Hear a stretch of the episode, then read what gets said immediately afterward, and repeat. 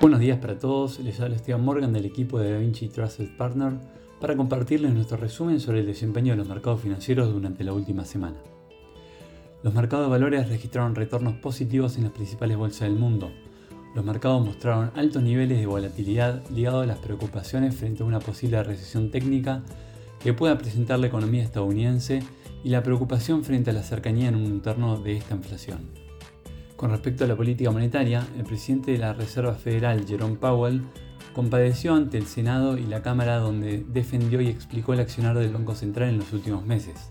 Insistió con que el principal objetivo es reducir la inflación a niveles cercanos del 2%, aún a costa de que el mercado de trabajo se deteriore durante dicho proceso, señalando que el compromiso con la estabilidad de precios es incondicional. En cuanto a datos económicos, en Estados Unidos los PMI manufacturero y de servicio de junio fueron de 52.4 y 52.6 puntos, ambos bajo el consenso de mercado. Además, las solicitudes iniciales por desempleo de la semana terminada el 18 de junio fueron de 229.000, levemente sobre el esperado de 226.000.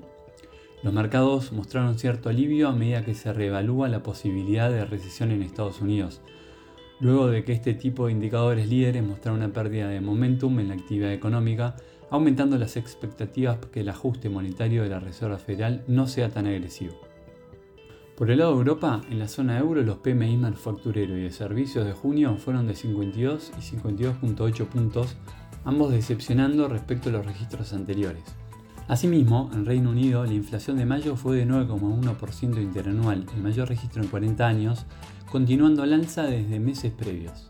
Ante tal situación, el Banco de Inglaterra ha intervenido subiendo la tasa de interés en cinco reuniones consecutivas desde fines del 2021, esperándose que la tasa suba 150 puntos básicos adicionales en lo restante del año para llegar al 2,75%.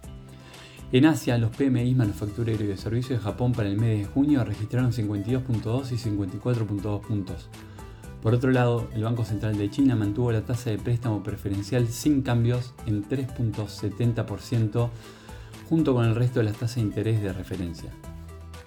En este contexto, para el corrido de la semana pasada en Estados Unidos, los principales índices avanzaron. El Nasdaq presentó la mayor ganancia con una suba del 7,49%, mientras que el S&P 500 y el Dow Jones ganaron 6,45 y 5,39%.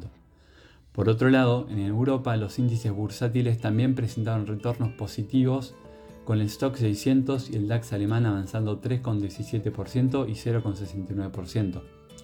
En Asia los resultados no fueron diferentes.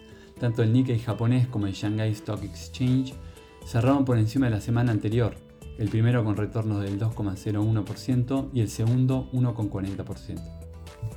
Por otro lado, la renta fija continúa en terreno negativo, los bonos de tesoro de 10 y 30 años presentaron desvalorizaciones de 4.3 puntos y 5.7 puntos básicos respectivamente, explicado por los aumentos en la tasa de interés, el aumento de la aversión al riesgo global y la posible estanflación que se puede presentar el próximo año. En cuanto a los commodities, el petróleo acumula su primer pérdida semanal consecutiva desde principios de abril, considerando los temores de una recesión global que reduciría la demanda y una política monetaria más estricta de Estados Unidos que provocó una venta generalizada en los mercados de materias primas. El WTI tocó niveles de 101,5 dólares por barril en la semana, aunque el viernes recuperó más del 2%, cerrando en niveles de 107 dólares y la referencia Brent en 112 dólares. Para esta semana los inversores estarán atentos a las comparecencias de los presidentes de los principales bancos centrales del mundo, así como las lecturas finales de los PMIs. Además, en Europa se dará a conocer el dato de inflación y el desempleo para el mes de junio. Hasta aquí hemos llegado con nuestro resumen semanal de noticias. Cualquier consulta o comentario adicional, no duden en contactarnos. Muchas gracias.